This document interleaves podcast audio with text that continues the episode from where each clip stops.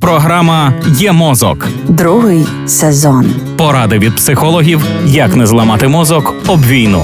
Проєкт створено за підтримки програми партнерства у галузі масмедіа в Україні UMPP. Як розрізнити ІПСО? Готують операції за схожим сценарієм, кажуть експерти Інституту стратегічних комунікацій. Спершу етап планування, визначення цілей, завдань, засобів і цільової аудиторії. Далі слід знайти чи створити інформаційний привід, подію, яку можна використати як основу для операції. Так, скажімо, Росія використала блекаути. Наприклад, ДТЕК опублікували допис про вимкнення електроенергії. Ворог посилює емоційність новини і формулює її так: ДТЕК повідомляє, у киян не буде світла. За розпорядженням олігархічної компанії Укренерго електроенергію жителям столиці подаватимуть не більше ніж дві години на добу.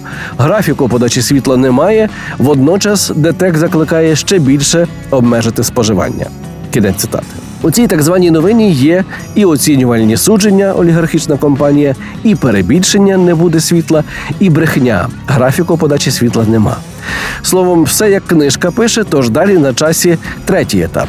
Розкрутка. Учені Масачусетського університету довели фейки, а тим більше емоційні фейки поширюються швидше за правду. Тож навіть якщо хтось перевірить початкову інформацію, мало ймовірно, що це зупинить снігову кулю емоцій, страху та тривожності. Головне вчасно закинути меседж. Серія таких вкидів і скрізь починає вважатися зрада, а влада, мовляв, нічого не робить, щоб підтримати містян. А в голові починає крутитися думка, хай би це все скінчилося за будь-яку ціну.